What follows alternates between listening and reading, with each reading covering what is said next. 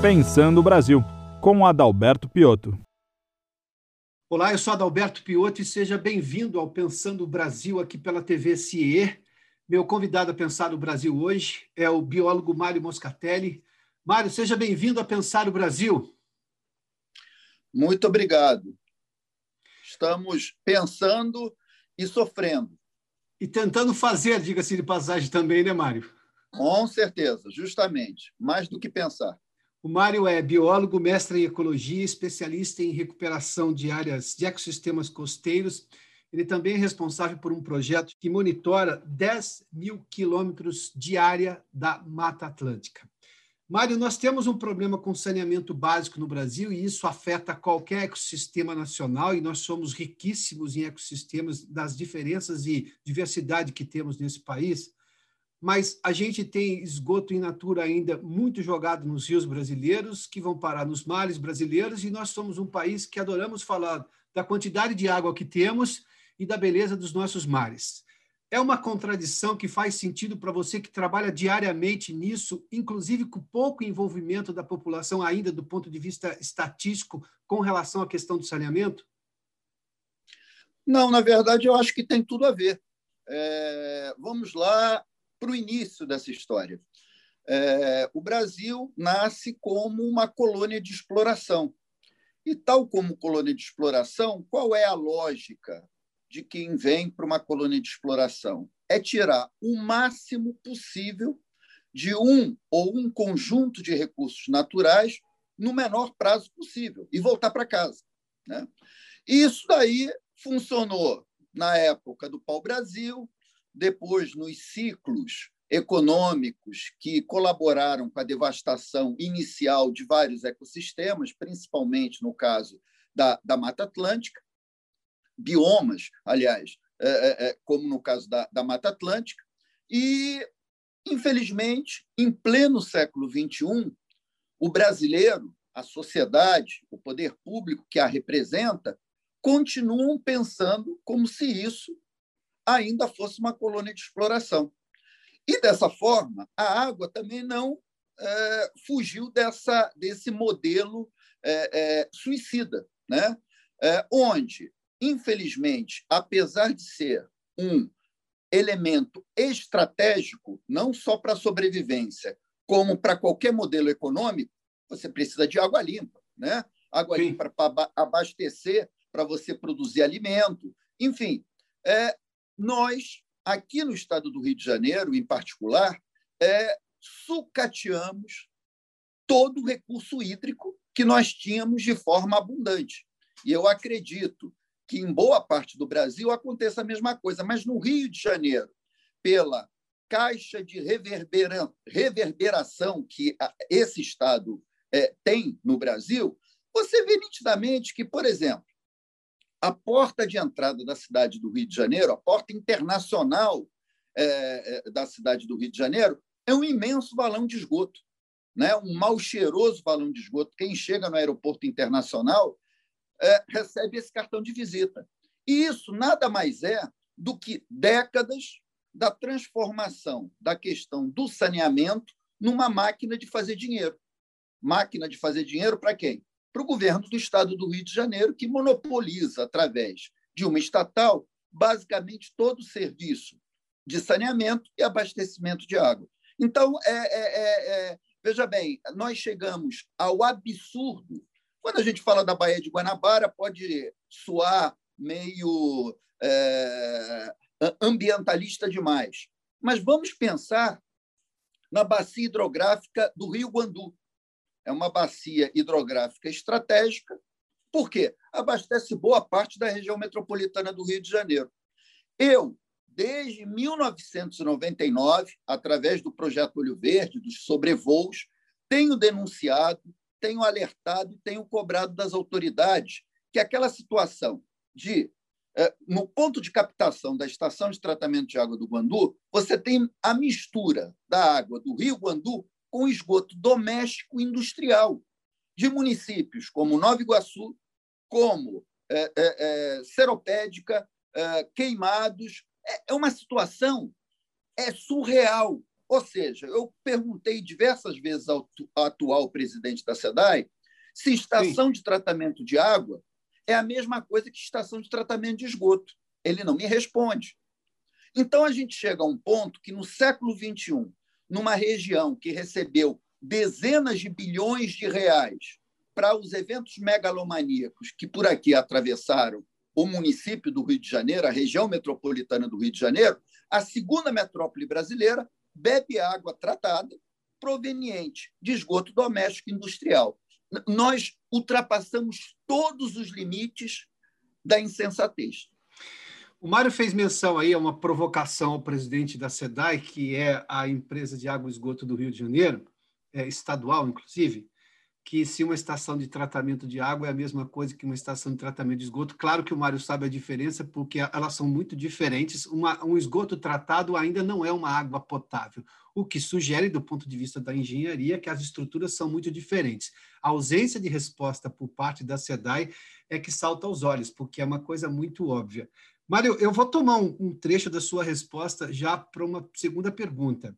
Você falou, em, sobretudo no caso do Rio de Janeiro, que é onde você se dedica mais, a sucateou os recursos hídricos. Se eu pegar o significado de sucata, é aquela coisa normalmente metálica, não mais utilizada, que em algum momento, depois de toda a onda ambiental ecológica dos anos 90, aprimorou-se com possibilidade de você recuperar aquele material, reciclagem eu tenho condições de fazer uma reciclagem desse, desse imenso arsenal hídrico do Rio de Janeiro que você mencionou como sucateado, eu preciso mudar o quê para a gente avançar nisso? Porque dados do Instituto Trata Brasil, ah, o Mário, inclusive, é também é, embaixador do Instituto Trata Brasil, que promove discussões e soluções e discute soluções para o saneamento básico do país, mais a metade, quase metade do país não tem, não tem tratamento de esgoto o que demonstra claramente o quanto que nós estamos atrasados em relação a isso. Enfim, é possível recuperar tudo isso e o que precisa ser feito para tornar a sucata, que você fez menção, nessa figura de linguagem em relação ao recurso hídrico do Rio de Janeiro, para torná-lo reciclável e útil novamente? Bom, primeira coisa é o que eu estou querendo dizer com sucata. Tá? É, as bacias hidrográficas, que são os rios, canais transformados em quase a sua totalidade em valões de lixo e esgoto. Baías, lagunas, lagoas costeiras e praias, várias delas oceânicas e a maioria das não oceânicas, localizada dentro das baías, transformadas em latrinas. Esse é o quadro da Baía de Guanabara, da Baía de Sepetiba, que é outra baía aqui do lado, que em processo de degradação. Esse é o quadro do sistema lagunar da Baixada de Jacarepaguá, onde ocorreram os eventos olímpicos. Então, é esse o presente, esse é o passivo ambiental que, décadas de descaso, nos está sendo entregue. Muito bem. Dá para reverter? Não tenho a menor dúvida. É, veja, bem, Piotr, que é, estão pensando em mandar o homem a Marte. Para mim, até. É, pô, olha só, já uma sonda chegar lá, os cálculos, os caras conseguirem colocar um rover ah, fazendo o que faz lá, para mim quase que soa como uma magia. Né? E os caras conseguem. Então, questão de esgoto, você veja bem que o Império Romano, lá na Cloaca Máxima, de vez em quando, eu sou filho de italiano, eu vou à Itália, né? ia, né? É, ia na Itália e encontrava um estabelecimento que era a SEDAI há dois mil e tantos anos lá em Roma Antiga. Ou seja, os romanos se tocaram que a questão, da, da, da, a questão do saneamento é um marco civilizatório. É o que nos diferencia né, como civilização daquilo que passou e daquilo que a gente olha para frente. Só que essa novidade ela não chegou no Brasil. E, especialmente no Rio de Janeiro, é uma extrema novidade. Então, olha só. Eu sou nascido e criado em Copacabana, princesinha do mar. Desde a minha infância, eu lembro que tinha língua negra. O que é língua negra? É a mistura de água pluvial, água de chuva, com esgoto. Até hoje. Eu estou com 56, vou fazer 57 anos, as línguas negras continuam lá nos mesmos locais. Os caras não querem resolver. Não é questão tecnológica. Aí vamos para a questão financeira. Você pode ter a tecnologia, mas custa caro. É, custa caro, vírgula. Você veja bem, para você recuperar a bacia hidrográfica do Rio Guandu, bacia estratégica para milhões de habitantes da região metropolitana, uhum. segundo o, o, o, comitê de bacia precisa gastar 1,4 bilhões de reais. Puxa, tudo isso é realmente muito dinheiro. Mas se você parar para pensar que em 2014 gastaram só no Maracanã 1,6 bilhões de reais para desmontar e remontar o Maracanã, só naquela arena, você veja, o Piotr, que Sim. esse país é inviável. Ele é inviável porque nós temos administradores públicos que eu não sei como qual órgão eles pensam, tá? Porque com o cérebro é, qualquer adolescente teria a certeza que se eu tenho um apartamento que eu não tenho banheiro, né, eu não vou dar festa para 400 pessoas. Tá? Mas nossos políticos, nossa classe política, independente de ser X, Y, Z, as prioridades dessa turma é completamente são completamente invertidas, movidas por uh, sabe-se lá o quê.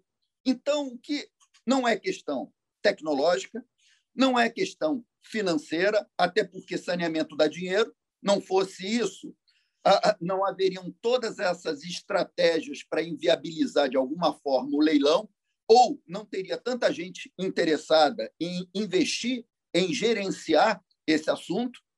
Fato é que, basicamente, a questão é de quem se beneficia sem trabalhar direito, em detrimento da degradação generalizada do recurso hídrico e com um elemento fundamental, que é a letargia, que é a passividade, que é a resiliência patológica da sociedade, que paga, não leva e fica quieto.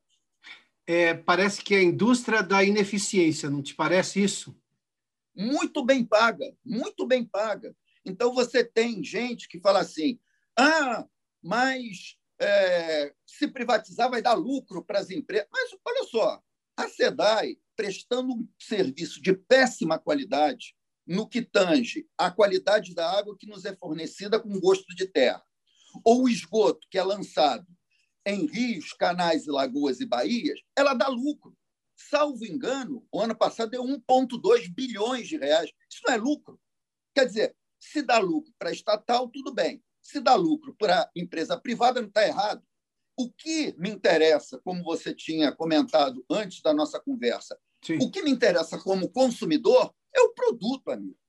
Se o cara é, é, torce pelo Flamengo, pelo Palmeiras, se, se, é, se é cristão ou otomano, para mim um pouco me interessa. Eu quero o produto. Infelizmente, essa estrutura que aqui está no Rio de Janeiro não entrega o produto, quando entrega é de péssima qualidade e é uma hum. empresa blindada. Blindada. O Pioto, ano passado, eu estou avisando desde 99 que ia dar problema o Guandu. Muito bem, em 2020, eu falei para o governador: o senhor está com a bola nos pés, o, o então governador, o afastado.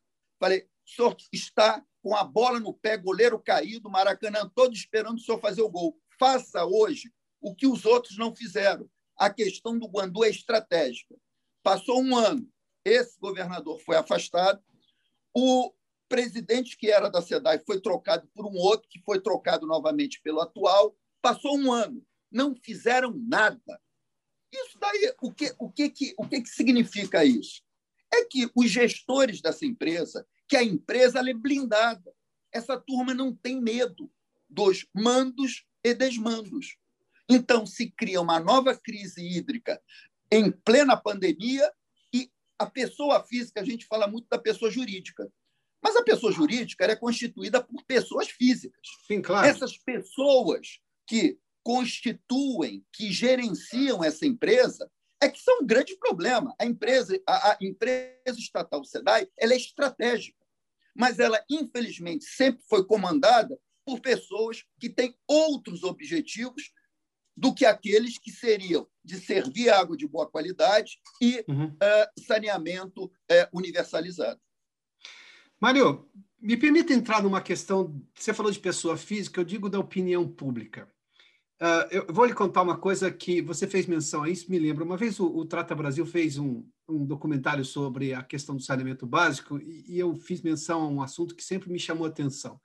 As pessoas iam no final de semana à praia e voltavam na segunda segunda-feira dizendo assim: "Nossa, estava lindo, porque tinha feito sol". Mas elas tinham pulado esgoto, isso que você chamou de língua negra, né? Esse esgoto que ia desembocar na praia que ela falou que estava ótima. Ou seja, ela não percebia o óbvio que ela estava numa praia cheia de esgoto, apesar do sol, apesar de parte do mar ainda estar bom e tudo mais.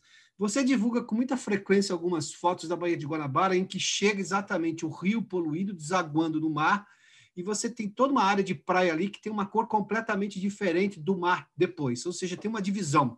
Se a gente já viu, por exemplo, Solimões e Rio Negro se misturando, mas ali é uma questão da natureza belíssima, aí você reproduz isso nas suas fotografias, mas é água com esgoto poluída e água do mar. Isso tudo não era para fazer com que as pessoas se manifestassem, mesmo a imprensa, de um tempo para cá, começou a se preocupar com o saneamento básico. Até o Trata Brasil ser instituído e a gente fazer os primeiros eventos lá atrás, nem a imprensa dava atenção para uma coisa que me parece óbvia, é tão básica que é óbvia. Mas você não acha também que falta por parte da opinião pública se envolver com tamanho assunto? Porque em algum momento pressão pública funciona, não, não necessariamente rapidamente, mas que funciona, funciona. A gente não tem também uma culpa pública brasileira de não se envolver com este assunto? Eu não eu não estou tirando em nenhum momento a responsabilidade uh, dos, dos gestores, a incapacidade, incompetência, sabe-se lá com qual interesse eles são movidos para não fazer nada pelo saneamento. Não, isso aí é ponto pacífico, nós sabemos, mas eu não tenho também, em proporção a, razoável por parte da população brasileira, um envolvimento realmente importante por muitos anos da imprensa e das pessoas. E outro, veja bem, eu sou considerado muitas vezes maluco. O Moscatelli é, é doido. É eu não tenho dúvida que você deve ouvir isso com frequência. Não, é. Minha mãe é lembrada, assim, de forma constante. É, Lamento é, por isso. Bem. É, não, mas tudo bem. Ela lá do alto está felicíssima, tá? Pelo trabalho que o filho dela está fazendo. Também veja acho. bem, Piotr. É, veja bem, é, a cultura do pau-brasil, aquela cultura de colônia de exploração, não é só do poder público. Não é do poder público. Ela também é da sociedade. Então, eu re reitero aquela minha, aquela minha a, a, patologia que eu já identifiquei no Carioca, aqui no estado do Rio de Janeiro, que é aceitar o inaceitável. Ou seja, é a resiliência, que é aquele termo ecológico de, do ecossistema tomar uma pancada e responder a essa pancada, só que no Rio de Janeiro ela é patológica, porque a gente aceita tudo, qualquer coisa. E o que, que acontece? Acontece que quando a sociedade aceita qualquer coisa e sinaliza claramente a, aos seus candidatos, aos seus representantes, que o tema ambiental, que a praia com esgoto ou sem esgoto não está fazendo muita diferença, o político, o administrador, o gestor público que vive do voto, ele não vai investir o tempo dele para brigar com a delinquência ambiental, muito bem assessorada, muitas vezes por ótimos é é, é, é, é, advogados, pra, não vão perder tempo com isso. Eles vão perder tempo com coisas que vão render votos a eles. Então, veja bem, o poder público ele é reflexo direto das demandas do interesse que a sociedade indica. Se a sociedade está pouco se importando sobre a poluição da Baía de Guanabara, sobre o sistema lagunar, se tem esgoto ou não nas praias, o político não irá se mobilizar. Agora, além disso, nós temos uma questão grave, porque nós temos lei para tudo nesse país. Né? Lê, e, experimenta trazer o IPVA, o IPTU, o imposto de renda, malha fina, e tem de tudo. Então, em termos ambientais, nós temos também calhamaços e mais calhamaços que o legislativo produz caro, caro porque a hora de trabalho dessa turma é cara, nós pagamos caro os salários e mordomias, para que isso seja utilizado no judiciário. Mas eu, particularmente, salvo engano, eu desconheço, pode ter acontecido, não conheço caso de delinquente ambiental VIP que tenha sido punido exemplarmente. Então, se por um lado a sociedade não sinaliza que o tema é importante. Por outro lado, o delinquente sabe que, do lado eh, judicial, ele não vai ter a punição proporcional à degradação que ele está gerando. Pior, é o melhor dos mundos. Literalmente, é, o Brasil, você sabe que, segundo algumas ONGs, é o terceiro país mais perigoso para profissionais que lidam seriamente com o meio ambiente. Então, você veja bem, é, é, é muito, eu, eu recebo várias intimidações, várias uhum. retaliações, né? muitas vezes até muito bem comportadas, né? através de ações é, é, é, na justiça, por, é, por exemplo, calúnia e difamação, quando eu simplesmente estou retratando aquilo que eu estou vendo. E Sim. aquilo que está acontecendo de degradação, eu não vejo ninguém sendo punido. Então, é, é, é, muito clara a, a, a, linguagem, é muito claro o sinal que nós temos que, infelizmente, no século XXI, nem sociedade, nem as instituições públicas e, muito menos, os gestores estão antenados ao momento crítico que nós estamos vivendo, não só em escala global, mas principalmente em escala local, no que diz respeito ao Brasil. Então, é, a, a minha visão é extremamente realista.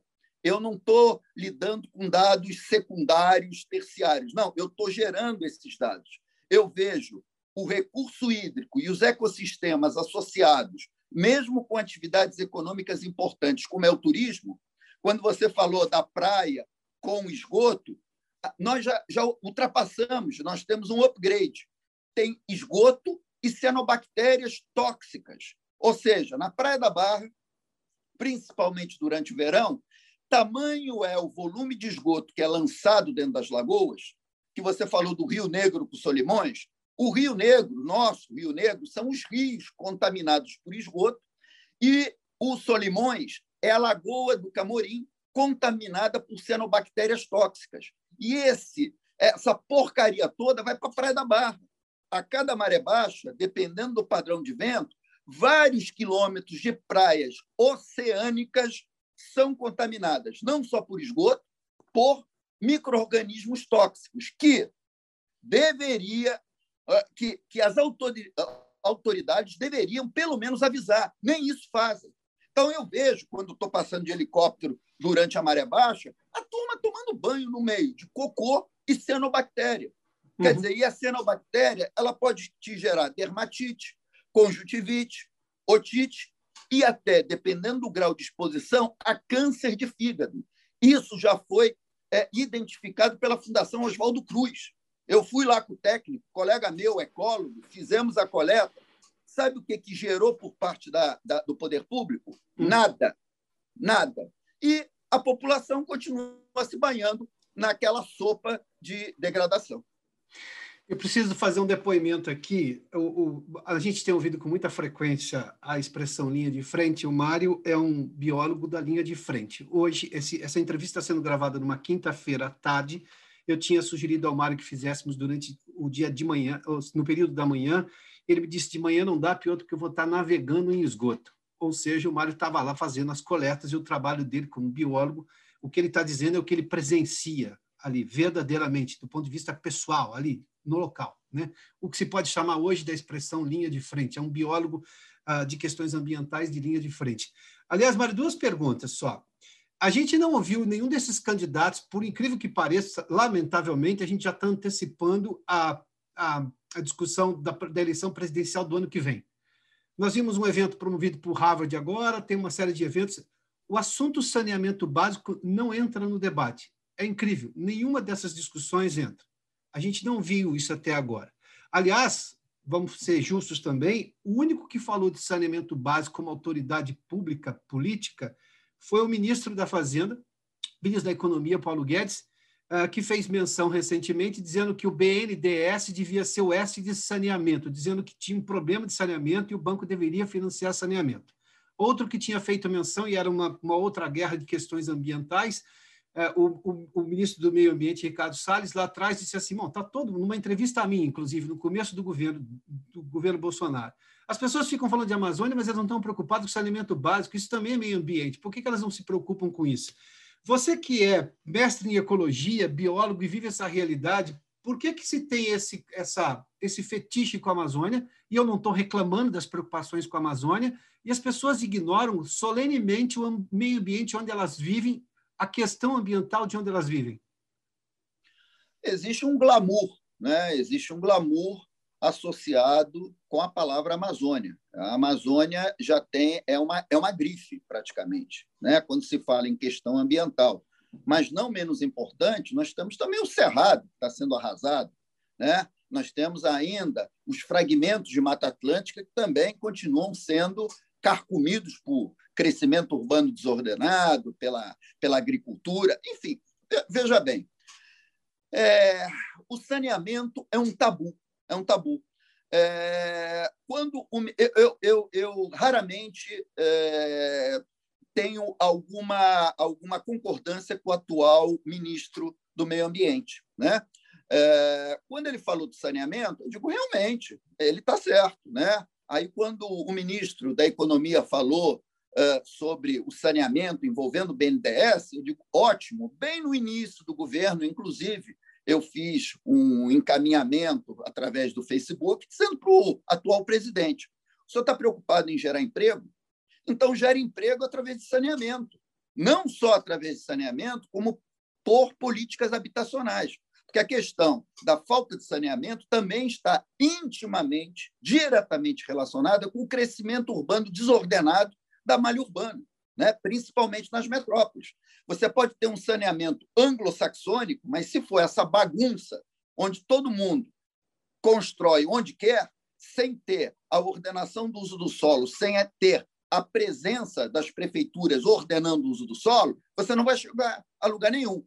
Então, é, acho ótimo. Só que, só que, Piotr, passou um ano sem pandemia e eu não vi absolutamente movimentação nenhuma efetiva do governo federal, nem a nível de verba, nem a nível de políticas públicas no saneamento. Então, o discurso, tanto do senhor ministro como do senhor uh, uh, ministro da, da Economia e do Meio Ambiente, ficaram no palanque.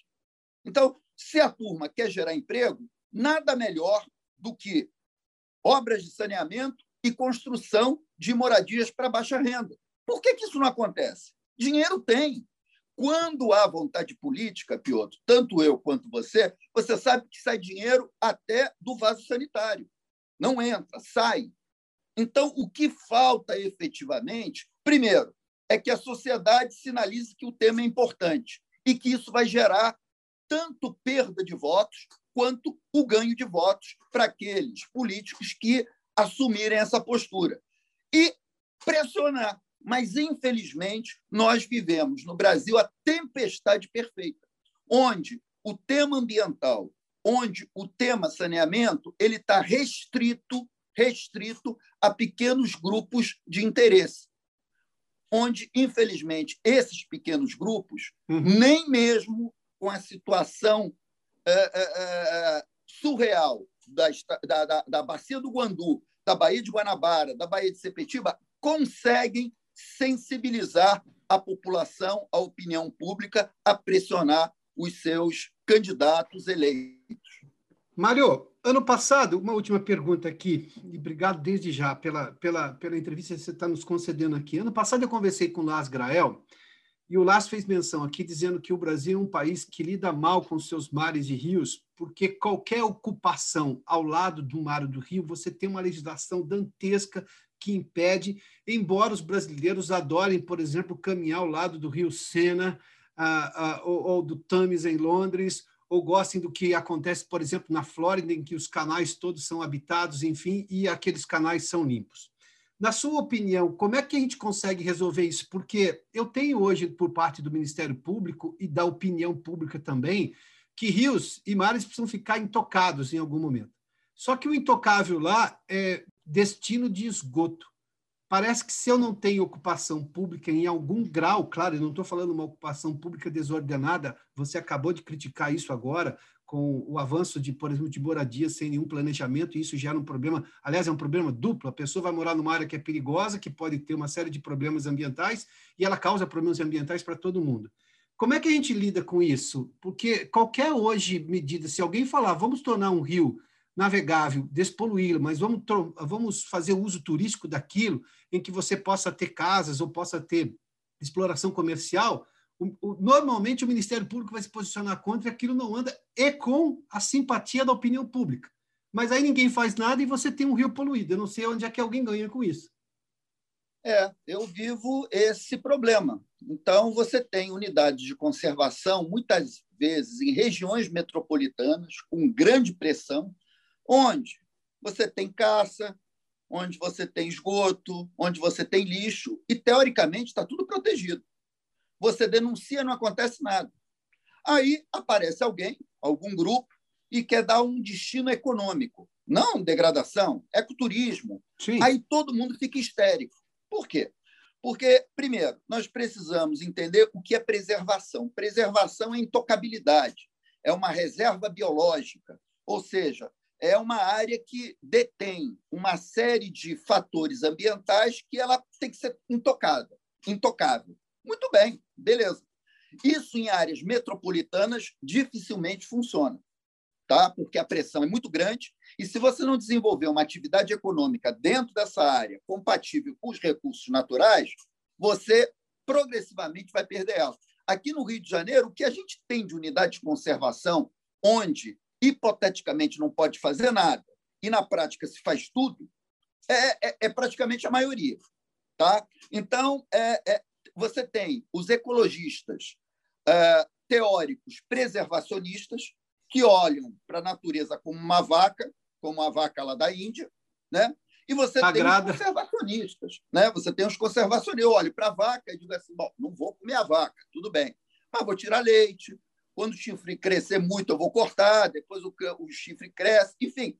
Então, é, é, muita, eu não gosto de caçar. No máximo, pescava, fazia caça submarina quando era jovem. Depois que eu fui caçado, eu, eu, eu, eu preferi não fazer a mesma coisa com os animais. É, muito bem. É, tudo é praticamente proibido a nível de captura, de caça de animal. Eu repito, eu não caço, eu não tenho prazer nisso. Mas quando você olha para os Estados Unidos, vamos nos Everglades.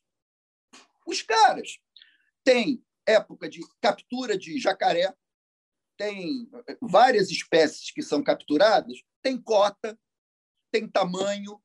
Se funciona ou não funciona, eu realmente não tenho como te é, é, afirmar. Mas me parece que funciona por aquilo que eu leio, por aquilo que eu acompanho. Repito, não sou a favor da caça, não gosto de caçar. Mas quando você tem uma atividade econômica associada com a caça, se devidamente estudada, gerenciada, monitorada, os bichos se comem também. Né? É, é, não, não tem bicho vegano, você está entendendo? Então, é. É, é, veja bem, quando você fala que não pode nada, é muito mais fácil do que você ter de investir em pesquisa, do que investir em monitoramento, Sim, do claro. que investir em informação. Você diz não pode, não pode vir às costas, a sociedade não cobra, e eu vejo uma série de unidades de conservação, estaduais, federais, municipais, sendo muito mal utilizadas, sendo inutilizadas, porque não tem quem tome conta. É, é caso de hipocrisia do poder é, público claramente. e do público também. Claramente. Mário, brigadíssimo pela gentileza da entrevista aqui ao Pensando Brasil, viu? É, eu, como eu digo, eu dizia para os meus alunos, Moscatelli adverte: pensar no Brasil faz mal à saúde, porque quando a gente para, né, e vê tantos absurdos acontecendo, o, Piotr, isso aqui era para ter dado certo, já faz tempo. Nós temos todas as condições ambientais, tecnológicas, cérebro, dinheiro, mas tem uma turma que joga contra, que joga a favor do corporativismo, da delinquência ambiental, que essa daqui, que essa daí está 500 anos nesse lugar e vai se perpetuando. E a sociedade não tem demonstrado musculatura suficiente para botar essa turma para correr. Enquanto a gente não colocar essa gente no seu limite, infelizmente, vamos continuar sofrendo, vendo a degradação avançar, esses grupos, essas castas se beneficiando em detrimento da degradação da qualidade de vida da população. Já passou da hora de dar um basta. Mário, meu apoio e minha solidariedade a você. Muito obrigado, viu? Vida longa e próspera para todos. Mário Moscatelli, biólogo, mestre em ecologia, conversou conosco aqui no Pensando Brasil. Até mais, Mário. Tchau, um abraço. Este programa tem um apoio institucional do CIE.